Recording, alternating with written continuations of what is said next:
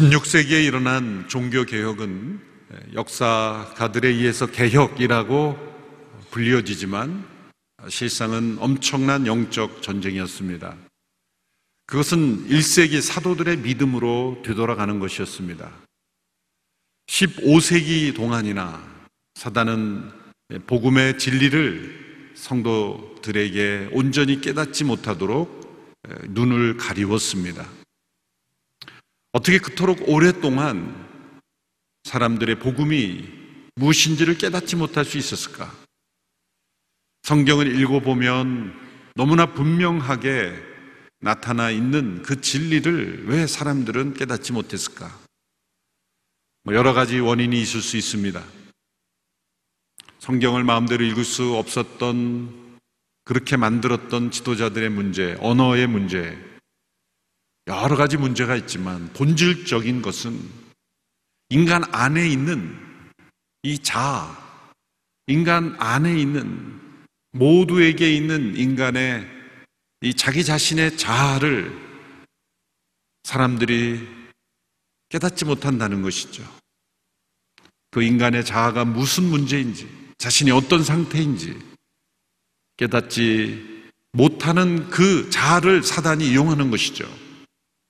죄로 말미암은 인간의 자아는 깨어지고 분열되어 있습니다.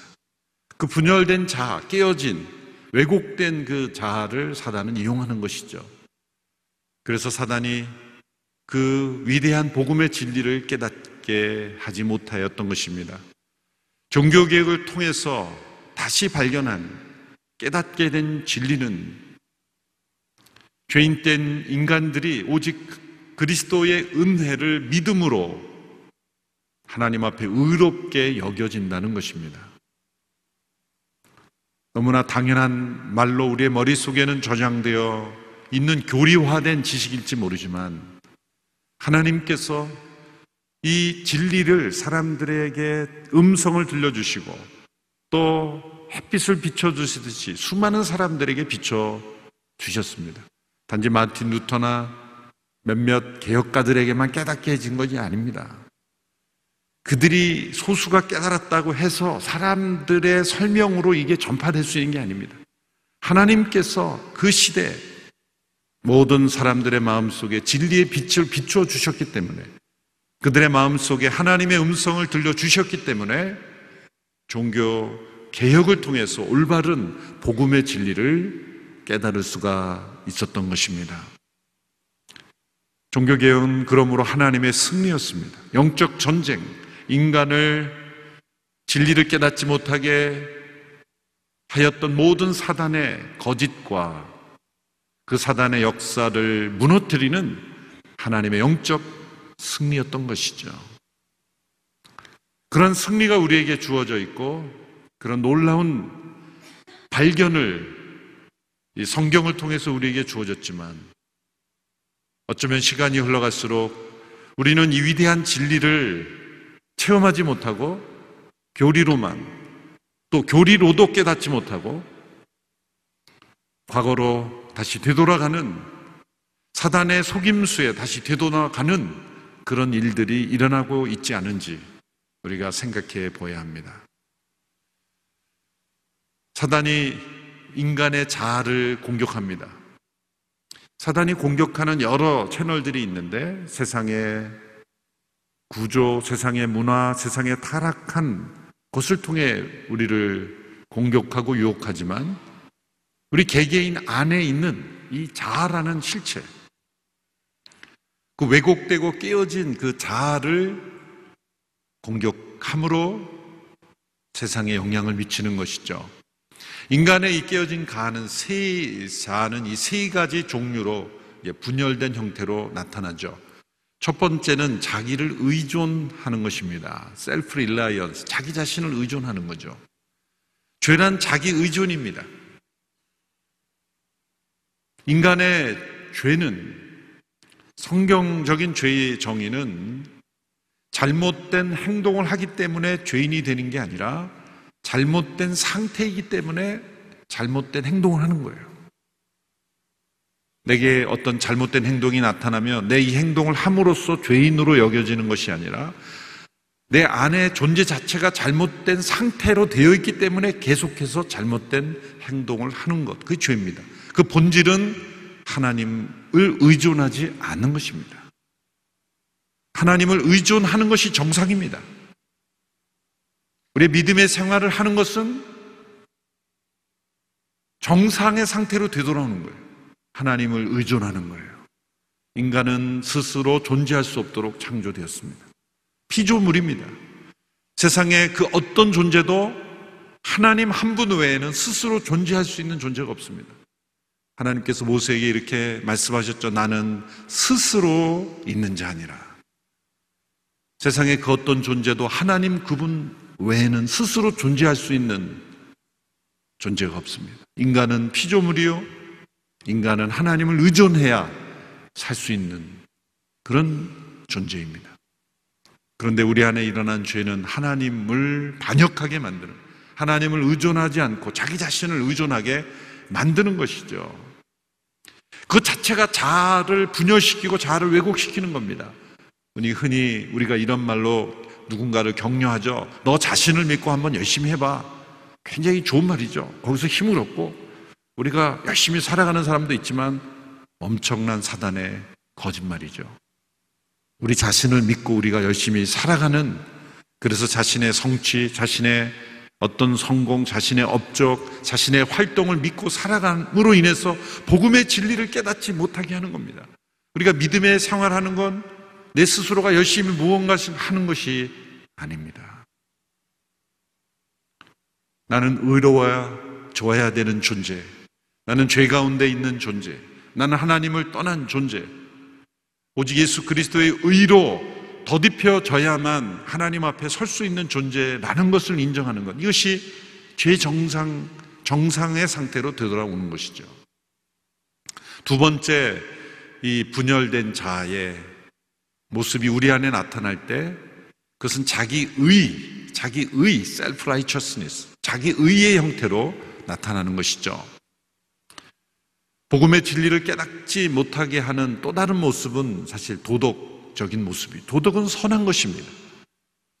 그런데 때로 내가 다른 사람들 앞에 손가락질 받을 만한 그런 잘못된 추악한 일을 하지 않거나 혹은 다른 사람보다 더 도덕적으로 나은 삶을 산다고 하는 사람들의 마음 속에는 자기 의가 가득 찰 수 있습니다. 신문이나 뉴스에 나고 때로는 구속되고 때로는 여러 가지 옳지 않은 모습으로 회자되는 그런 뉴스를 들으면서 나는 저런 사람은 아니지.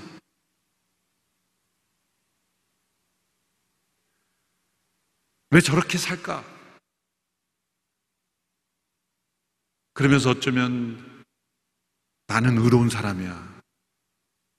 라는 생각이 든다면 어쩌면 우리는 무서운 복음의 대적이 우리 자기 자신의 자아가 되는 것이죠. 바리새인들이 그러한 모습을 보였지 않습니까? 사실 우리가 바리새인들을 나쁘게만 생각하는데 그들의 겉모습은 좋은 사람들이었어요. 일주일에 두 번씩 금식하고 사도 바울의 고백을 통해 보면 율법에 흠이 없는 자로 그들이 사회의 질서의 지도층이 될 수 있었던 것은 도덕적으로 흠이 많았다면 될 수가 없었겠죠. 그러나 그들의 마음속에 있는 이 자기의 예수님은 회칠한 무덤과 같다라고 말씀하실 만큼 그들은 자기 의에 사로잡혔기 때문에 복음의 진리를 그들 앞에 서 계신 진리이신 예수님을 볼 수 없었던 것이죠. 그리고 그 예수님을 십자가에 못 박았던 것입니다. 이 자기 의 이것이 바로 도덕적으로 더 나은 사람들이 빠지는 또 하나의 복음의 대적이 되는 것입니다. 복음을 가로막는 것입니다. 어떤 사람들은 자기 의존에 빠져 하나님을 의존하지 않고 어떤 사람은 자기 의에 빠져서 이 하나님의 진리의 귀를 기울이지 않는 거예요. 또 다른 형태는 이 자기 의에 빠진 사람과 정반대로 죄와 허물 가운데 살아가는 그런 사람들이 빠지는 분열된 자아의 모습. 그것은 이 자책감이죠. 자책감. 자기 자신을 고소하는 겁니다. 셀프 어큐제이션. 자기 자신에 대한 지나친 죄책감에 사로잡혀 하나님의 용서와 은혜를 받아들이지 못하고 복음의 진리를 거부하게 되는 것이죠. 아담과 하와가 에덴 동산에서 금지된 열매를 따먹었을 때 하나님이 찾으셨을 때 그들은 숨었습니다. 왜 숨었습니까? 하나님께서 그들 안에 심어주신 양심이 작동한 겁니다. 양심은 선한 것이죠. 긍정적이고 좋은 것입니다. 그 양심이 있어야 됩니다. 그런데 하나님께서 부르셔도 계속 도망하는 것은 사단이 그 양심으로 하여금 잘못된 방향으로 이끄는 것이죠. 하나님이 우리를 보시는 시각으로 우리를 보지 못하게 하는 것입니다. 성경을 통해 우리에게 나타난 하나님의 마음은 하나님은 죄는 미워하시지만 죄인은 사랑하시는 하나님이세요. 여러분 이 진리를 믿습니까? 근데 사람들은 정반대죠. 죄는 상관없고 죄인을 미워하는데 몰두하는 거예요. 우리 자신도 마찬가지예요. 하나님은 죄와 사람을 철저하게 분리하여 대하십니다.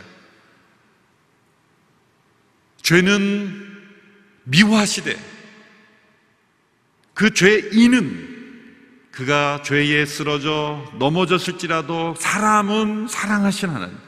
그래서 예수님이 오셔서 십자가에 못 박히신 것이요. 십자가는 죄와 사람을 분리시키는 도구인 것입니다. 그 죄는 십자가에 예수님의 죽음과 함께 못 박아 죽이고 사람은 영원한 생명으로 살리시는 도구가 바로 예수님의 십자가였습니다. 죄는 미워하시되 사람은 사랑하시는 그 하나님. 그러나 우리 안에 죄가 있을 때 우리의 양심, 때로는 사람들의 조롱과 지적에 의해서 우리의 자책감이 건강하게 하나님을 향하도록 하나님을 향하도록 그래서 나는 하나님을 께 나가야 된다. 그래서 나는 하나님의 사랑이 필요하다. 그래서 나는 예수님의 십자가가 필요하다라고 나아가는 기능을 하지 않고 그래서 너는 세상에서 사라져야 돼. 그래서 너는 세상에 존재할 이유가 없어. 너 같은 사람은 세상에 있을 이유가 없다라는 그러한 자책감으로 사단은 사람들을 하나님께로부터 멀어지게 하는 것이죠. 여러분 혹 일주일 지난 일주일 동안에 하나님의 뜻 가운데 승리하고 사신 분도 계시겠지만 하나님께서 기뻐하시지 않는 그런 세상에 속한 일을 하신 분이 계셨다면 주일 예배 오는 여러분의 발걸음이 무거웠습니까? 가벼웠습니까? 무거웠습니다. 무거워야 합니다. 그렇지만 그 발걸음을 멈추게 한다면 그것은 하나님이 원하시는 것이 아니죠. 내가 이거밖에 안 돼? 나는 자책감은 자기 의와 자책감에 사로잡혀서 우리는 죄인이며 죄 가운데 있으며 하나님의 은혜가 필요한 존재이며 하나님의 용서가 필요하며 십자가가 필요하며 오직 예수 그리스도의 은혜로 값없이 의롭게 되어야 된 존재라는 것을 깨닫지 못하는 거예요. 너무나 중요한 우리는 그리스도의 의로움이 필요한 존재라는 것, 하나님께서 의롭다 여겨주셔야 되는 존재라는 것을 우리의 자아는 끊임없이 거부하는 거예요. 자기 의존의 모습으로, 자기 의의 모습으로, 자기의 자책감의 모습으로 복음의 진리를 끊임없이 거부하고 있기 때문에 성경에 분명히 나타난 그 진리를 15세기 동안이나 깨닫지 못하는 종교개혁이 일어났습니다. 그래서 유럽 전역에 교회가 세워지고 이 복음의 진리로 수많은 사람들이 변화가 됐는데 사단은 또 속이는 거예요. 수많은 교회 예배당이 많아지고 그러니까 교회 신앙생활이 문화가 되고 사교 클럽처럼 되어버리고 마치 우리 자신이 예배에 참여하고 교인만 되면 무엇인가 직분만 받으면 무엇인가 나는 이제 의롭게 된 것처럼 또 다시 사단이 착각하게 만드는 거예요. 죄를 진 사람은 자책감에 사로잡혀 하나님을 떠나게 하고 또한 그런 죄를 짓지 않는 사람은 세상 사람들을 보면서 하나님 나는 저 사람들과 같지 아니함을 감사합니다. 바리새인의 기도를 하면서 자기를 의롭게 여기면서 또 이 진리를 깨닫지 못하게 하는 거예요. 오늘 이 시대에 저와 여러분이 한국 교회가 다시 회복해야 되는 것은 새로운 진리가 아니라 오직 믿음으로 예수 그리스도의 은혜로만 의롭게 된다는 이 진리를 철저하게 깨닫고 체험하는 것. 이것이 우리가 다시 회복되는 진리인 줄 믿습니다. 이것이 영적 전쟁의 승리입니다. 에베소서 6장에 나온 하나님의 전신갑주 중에 오늘은 두 번째 장비를 살펴보는 것이죠. 의의 가슴바디. 개혁개정에서 의의 흉배라고 했죠. 무엇이 의의 흉배입니까? 우리의 심장과 우리의 생명의 중요한 부분을 보호할 수 있는 우리의 심장을 보호하는 그러한 이 흉배, 가슴받이는 우리 믿음의 심장을 지키는 중요한 진리는 무엇입니까? 오직 예수 그리스도의 은혜로 우리는 값없이 의롭다함을 받는 백성이 되어야 한다는 것이죠. 이것이 신앙생활의 기초요 전부입니다. 우리가 복음을 전할 때나 또 우리가 고백할 때 난 구원받았습니다. 그런 표현을 하고 나는 영원한 생명을 얻었습니다. 그런 표현을 하고 난 하나님의 자녀가 되었습니다. 그런 표현을 하고 하나님 많은 표현들을 하지만 이 표현을 자주 사용하지 않는 것도 사단의 속임수 같아요. 말씀을 준비하다 보니까 다 같은 내용인데 나는 예수 그리스도의 은혜로 의롭다 여김을 받게 된 사람입니다.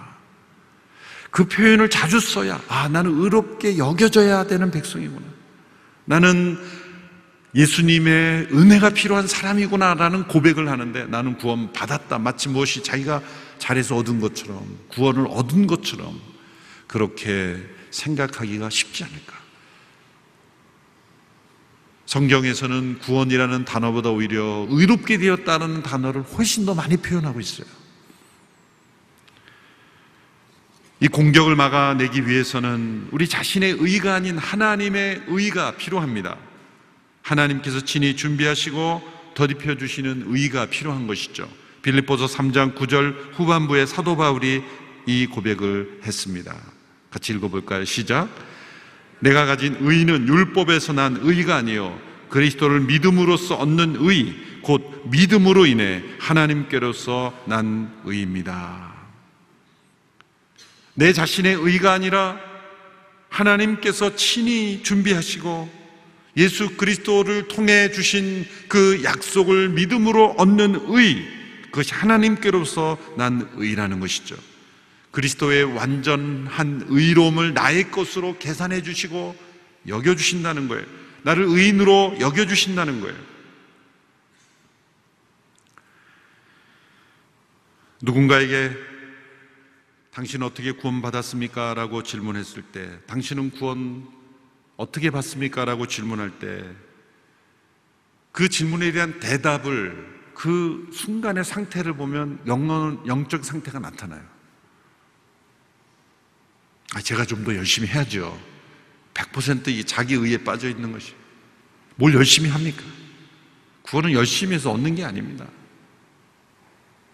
여전히 자기를 의존하고 있고 자기 자신의 어떤 의와 자책감에 사로잡혀 있는 거예요. 복음이 그 영혼 속에 들어가지 못하고 있는 거예요.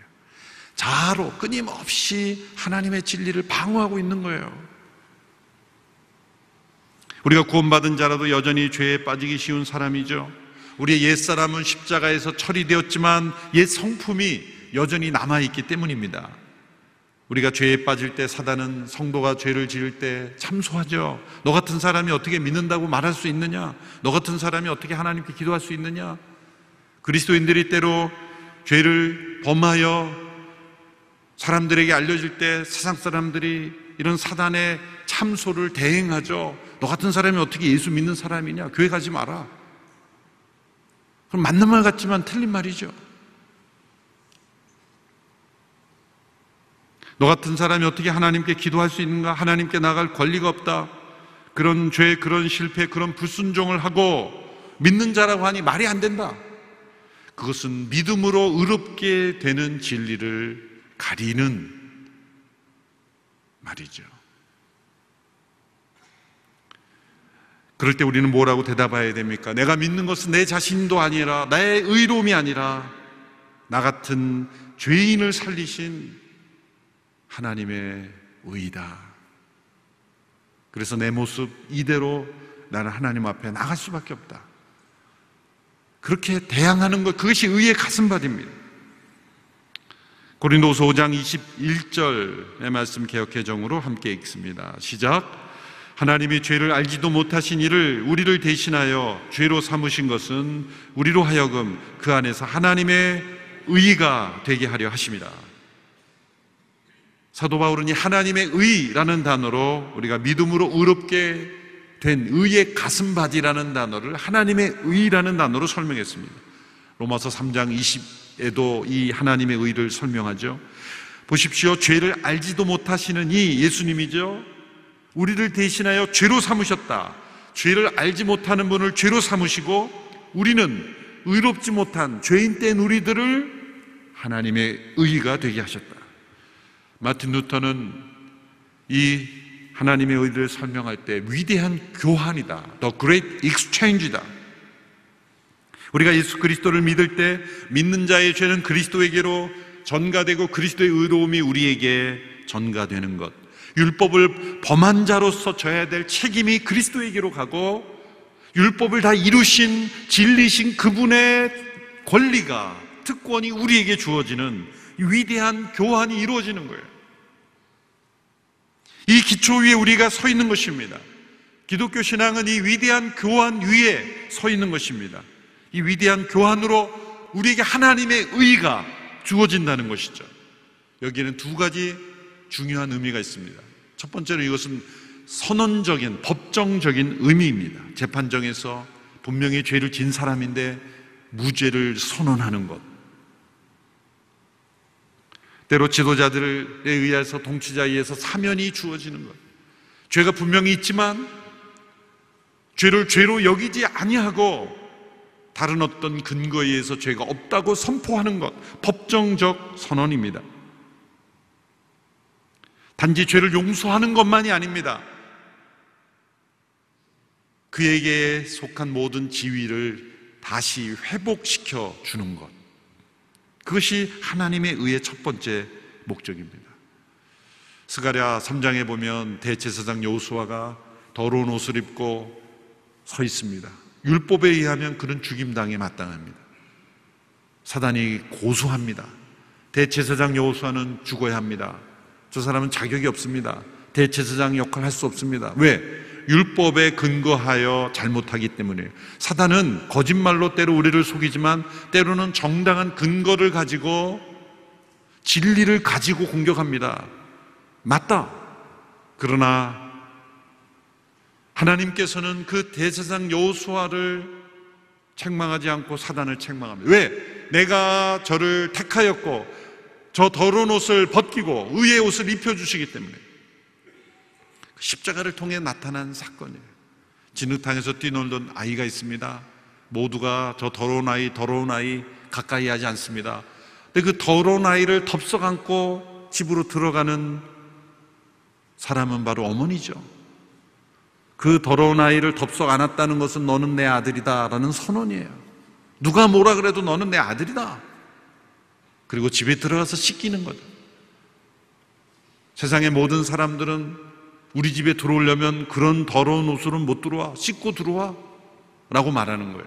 그러나 하나님은 너는 내 자식이니까 무조건 자신의 옷이 더러워지던 안고 들어가서 씻기는 거죠. 우리를 의롭다 선언하시는 일을 하시는 것. 이것이 하나님의 의입니다. 너는 내가 창조했고 내가 너를 사랑하고 내가 너를 택했기에 누가 뭐라 그래도 너는 내 자식이다. 너는 내 자녀이다. 그러므로 나는 너에게 무죄를 선언한다. 죄가 분명히 있는데 무죄를 선언할 수 있는 근거는 그 죄를 해결하시는 일을 십자가에서 이루셨기 때문인 거죠. 예수님께서 현장에서 가늠하다 붙잡힌 여인을 향하여 수많은 사람들에게 죄 있는 자가, 죄 없는 자가 돌을 던지라 그랬을 때 아무도 던지지 못했죠. 그러나 예수님은 던졌어야 돼요. 왜? 예수님은 죄가 없으시잖아요. 그런데 예수님은 이렇게 말씀하세요. 다시는 가서 죄를 범치 말라. 나도 너를 정죄하지 않는다. 어떻게 그렇게 있습니까? 예수님은 그 여인에게 던질 돌을 자기 자신에게 던지시고 십자가에서 그 여인을 대신하여 죽으셨기에 예수님은 그 여인에게 던져질 돌을 자신이 받으신 거죠. 그러므로 우리에게 그리스도 안에서는 선언될 수가 있는 겁니다. 하나님의 의는 우리를 의롭다 여기실 수가 있는 겁니다. 그리스도 안에서. 두 번째 이것은 관계적 의미로 발전이 됩니다. 우리를 의롭다 하시는 하나님의 의는 여겨주시는 것만이 아니라 그 의롭다 여기시는 하나님과의 관계 속에 우리를 들어가게 하는 거예요. 사단의 주권 아래 있던 우리들을 하나님의 주권 아래 살아가도록 만드시는 겁니다. 로드십 체인지 일어나는 거예요. 골로새서 1장 13절 14절의 말씀 같이 읽습니다. 시작. 하나님께서 아버지께서는 우리를 어둠의 권세에서 구해내셔서 그분이 사랑하는 아들의 나라로 옮기셨습니다. 하나님의 아들 안에서 우리는 구속 곧 죄 사함을 받았습니다. 구속, 죄사함이라는 의롭게 되었다는 표현의 소극적 표현이에요. 적극적 표현은 의롭게 된 것이고 소극적 표현은 죄사함을 받은 거예요. 그 죄사함을 받은 의롭게 되었다는 것은 아들의 나라의 백성으로 사단의 권세 아래 하나님의 권세 아래 사는 그 백성으로 관계를 맺어 살아가는 거예요. 의롭다 여기실 뿐만 아니라 그 그리스도 안에 있는 의를 우리에게 나눠 주시는 거예요. 수혈해 주시는 것 같습니다. 놀라운 일이 일어나는 거죠. 값없이 의롭다함을 받으면 그러면 너네들은 죄가 있어도 죄가 없다고 뻔뻔하게 사느냐? 아무리 없었던 그게 그렇게 되지 않습니다. 의롭다 함을 받은 자는 놀랍게도 그리스도의 생명이 우리 안에 역사에서 실제로 의로운 삶이 우리의 삶 속에서 이루어지고 나타나게 되는 거예요. 왜? 이제는 하나님과 올바른 관계 속에 살아가기 때문이죠. 하나님의 주권을 인정하고 하나님을 의지하고 자기를 부인하고 자기 십자가를 지고 그리스도를 따르는 하나님의 백성으로 살아가기 때문입니다. 이것을 착용하는 것, 이것이 바로 의의 가슴바디를 착용하는 것이고 이것이 영적 전쟁에서 승리하는 겁니다. 사단은 밤낮 고소합니다.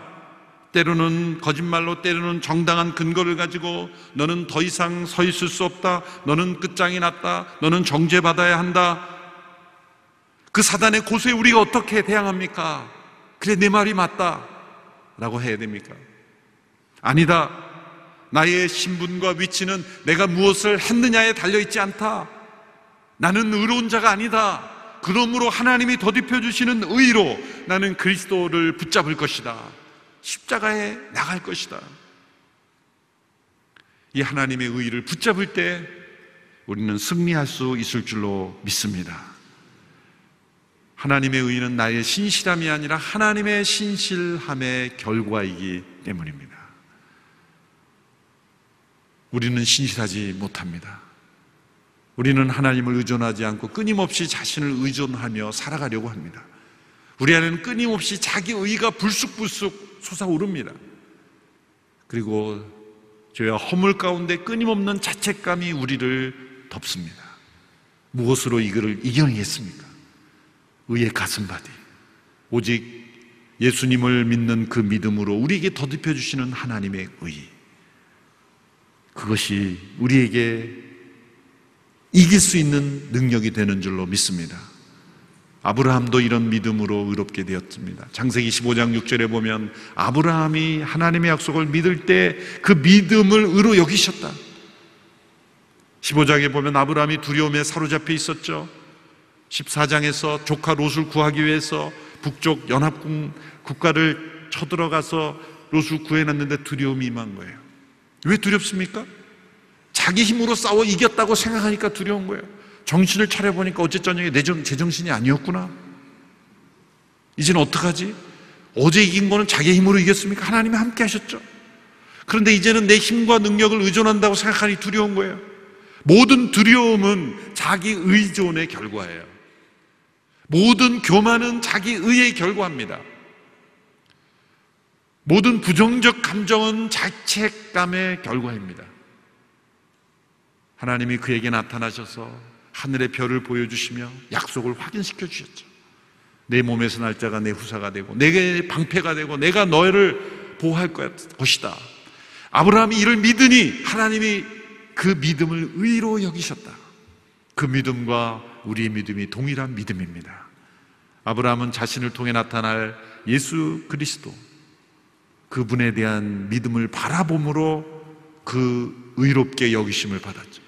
우리는 이미 오신 예수 그리스도를 바라보며 그분을 통해 우리를 용서하시고 우리를 회복시키시고 우리를 보호하신다는 그 하나님의 약속, 영원히 우리를 의롭다 여기시고 의로운 백성으로 만들어 가시는 그런 하나님의 약속을 믿을 때 하나님이 우리를 의롭다 여기실 겁니다. 일평생 우리의 믿음의 생활에 나는 하나님의 의로 의롭게 된 백성이다. 이 한 가지 사실을 잊지 않고 이 진리 위에 우리의 믿음을 굳게 세우는 그래서 영적 전쟁에서 승리하는 저와 여러분 되기를 주님의 이름으로 축원합니다. 기도하겠습니다. 살아계신 하나님 아버지 자기 자신의 의를 추구하고 자기 자신을 의존하고 때로는 자책감에 빠져 절망 속에 좌절하는 저희들 되지 않고 오직 예수 그리스도의 십자가의 은혜만을 바라보며 오직 우리를 더딥혀 주시는 하나님의 의만을 붙잡으며 승리하는 저희들이 되게 하여 주시옵소서 예수님의 이름으로 기도합나이다. 아멘.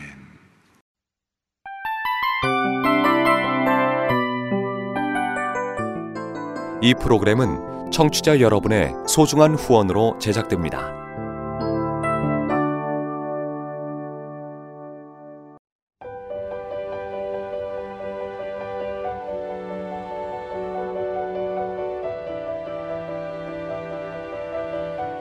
세상에는 수많은 교회들이 있지만 더 깊이 있는 말씀 강해를 찾기 위해 크기로만 교회를 선정하지 않습니다. 보다 좋은 영적 콘텐츠를 더 많이 나누기 위해 방송비를 받지 않습니다. 1년 365일 복음만 전하고 싶어서 우리는 광고를 하지 않습니다. 온누리의 복음을 땅끝까지 CGN TV와 함께 땅끝 성교사가 되주세요